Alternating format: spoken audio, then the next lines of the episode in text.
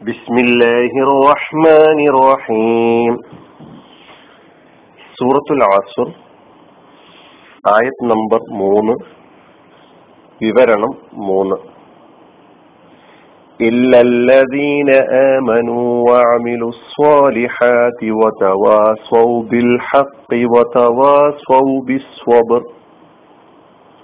വിശ്വസിക്കുകയും സൽക്കർമ്മങ്ങൾ പ്രവർത്തിക്കുകയും സത്യം കൊണ്ടും സഹനം കൊണ്ടും പരസ്പരം ഉപദേശിക്കുകയും ചെയ്തവരൊഴികെ. എന്നാണ് ഈ മൂന്നാമത്തെ ആയത്തിന്റെ മുഴുവനായ അർത്ഥം നാം കഴിഞ്ഞ ക്ലാസ്സുകളിലായി കേട്ടത്. ഇതിലെ ഒന്നാമത്തെ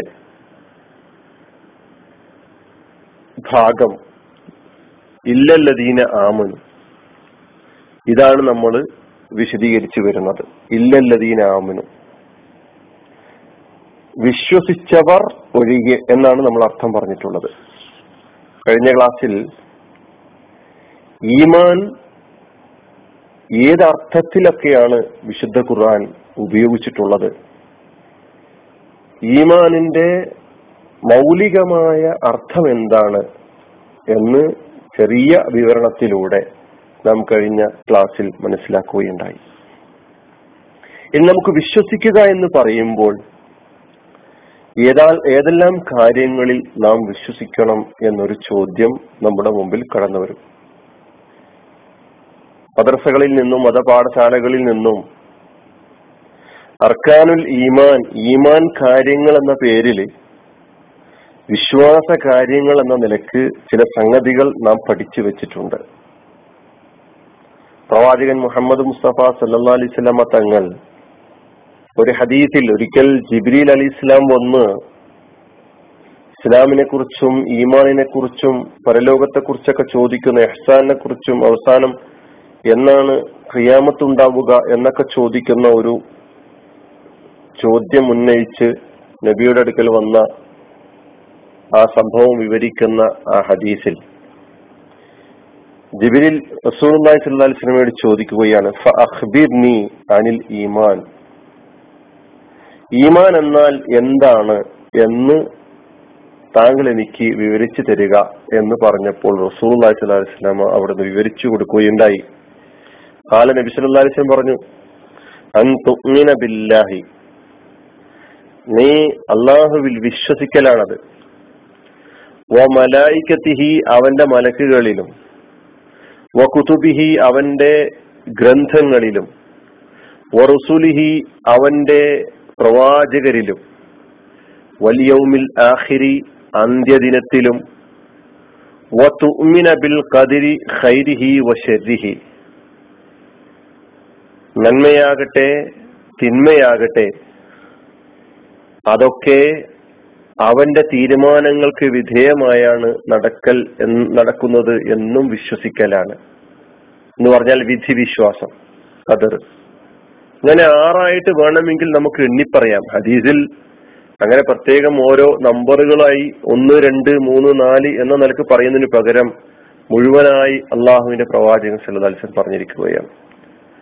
അപ്പൊ നമ്മൾ എണ്ണി നോക്കുമ്പോൾ ഇത് ആറെണ്ണം നമുക്ക് കാണാൻ കഴിയുന്നുണ്ട്. അള്ളാഹുവിലുള്ള വിശ്വാസം അള്ളാഹുവിന്റെ മലക്കുകളിലുള്ള വിശ്വാസം ഗ്രന്ഥങ്ങളിലുള്ള വിശ്വാസം പ്രവാചകരിലുള്ള വിശ്വാസം അന്ത്യദിനത്തിലുള്ള വിശ്വാസം കതറിലുള്ള വിശ്വാസം.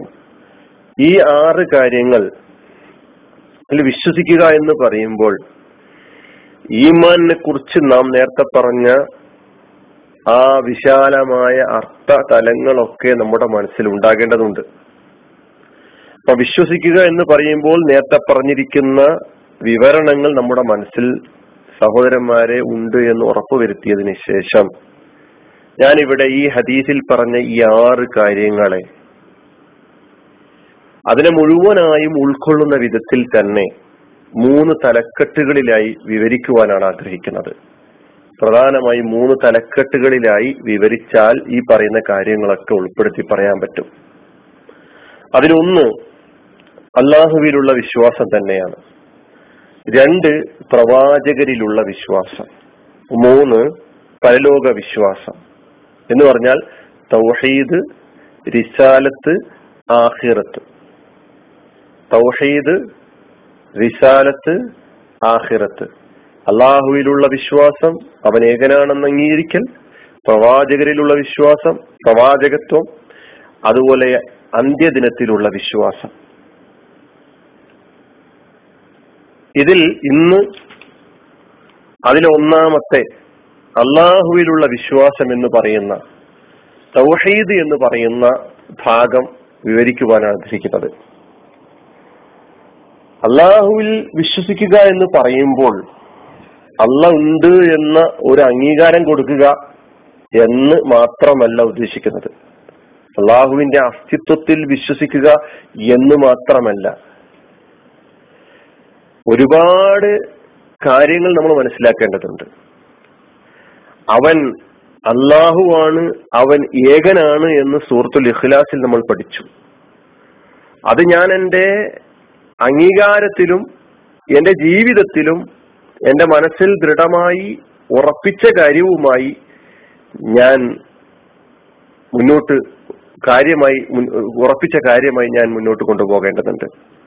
അള്ളാഹുവാണ് ഏകനായ ഇലാഹു എന്ന് അംഗീകരിക്കുക.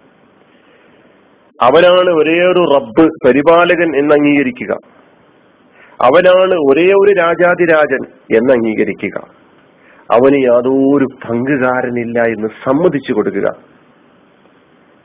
മനുഷ്യൻ ആരാധിക്കാനും അടിമപ്പെടാനും അനുസരിക്കാനും അർഹതപ്പെട്ടിട്ടുള്ളത് ആ ഏകനായ അള്ളാഹുവിന് മാത്രമാണ് എന്ന് ജീവിതം കൊണ്ട് തെളിയിക്കാൻ സാധിക്കുക. മനുഷ്യനെന്ന നിലയ്ക്ക് എന്റെ വിജയവും എന്റെ പരാജയവും നമ്മുടെ വിജയ പരാജയങ്ങൾ ആ പടച്ചറപ്പിന്റെ തീരുമാനങ്ങൾക്കനുസരിച്ച് മാത്രമാണ് എന്നും നാം അംഗീകരിക്കണം.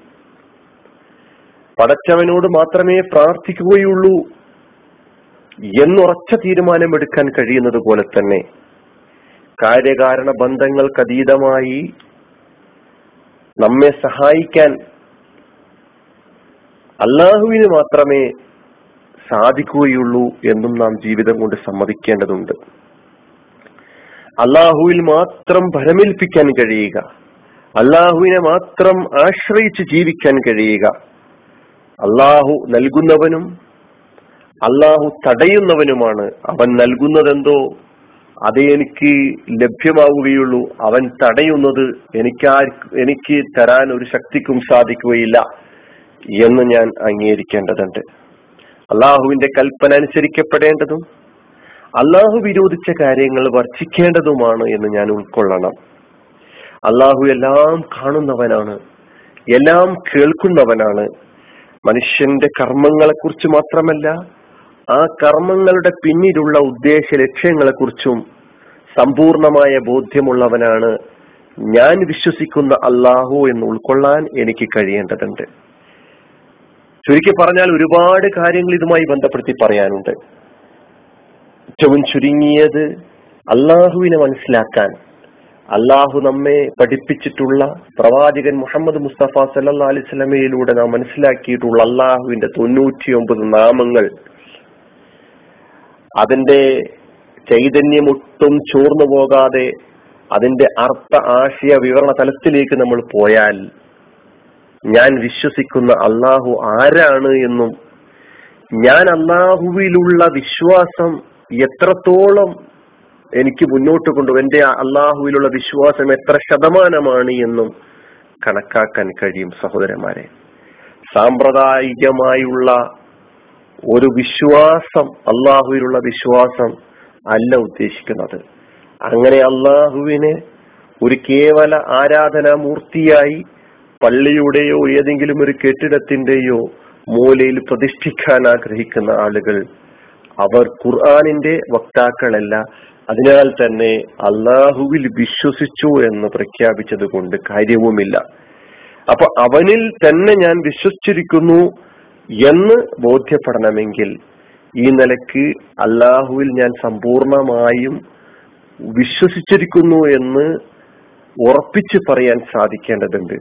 ഈ പ്രപഞ്ചത്തിന്റെ മുഴുവൻ അധിമനാണ് അള്ളാഹു എന്ന് നാം തിരിച്ചറിയുമ്പോൾ അള്ളാഹു സുബാനഹുവ താലയിലുള്ള വിശ്വാസം കൂടുതൽ കൂടുതൽ വർദ്ധിപ്പിക്കുവാനും ആ വിശ്വാസത്തിനനുസരിച്ചുള്ള ഒരു ജീവിതം ഞാൻ എന്റെ ജീവിതത്തിലൂടെ എന്റെ പ്രവർത്തനങ്ങളിലൂടെ കെട്ടിപ്പടുത്തു കൊണ്ടുവരുന്നുണ്ട് എന്ന് ഉറപ്പുവരുത്താനും നമുക്ക് ഓരോരുത്തർക്കും സാധിക്കും അള്ളാഹു സുബാനു താല അവനെ യഥാവിധി വിശ്വസിക്കുന്ന സജ്ജനങ്ങളിൽ നാം ഏവരെയും ഉൾപ്പെടുത്തി അനുഗ്രഹിക്കുമാറാകട്ടെ.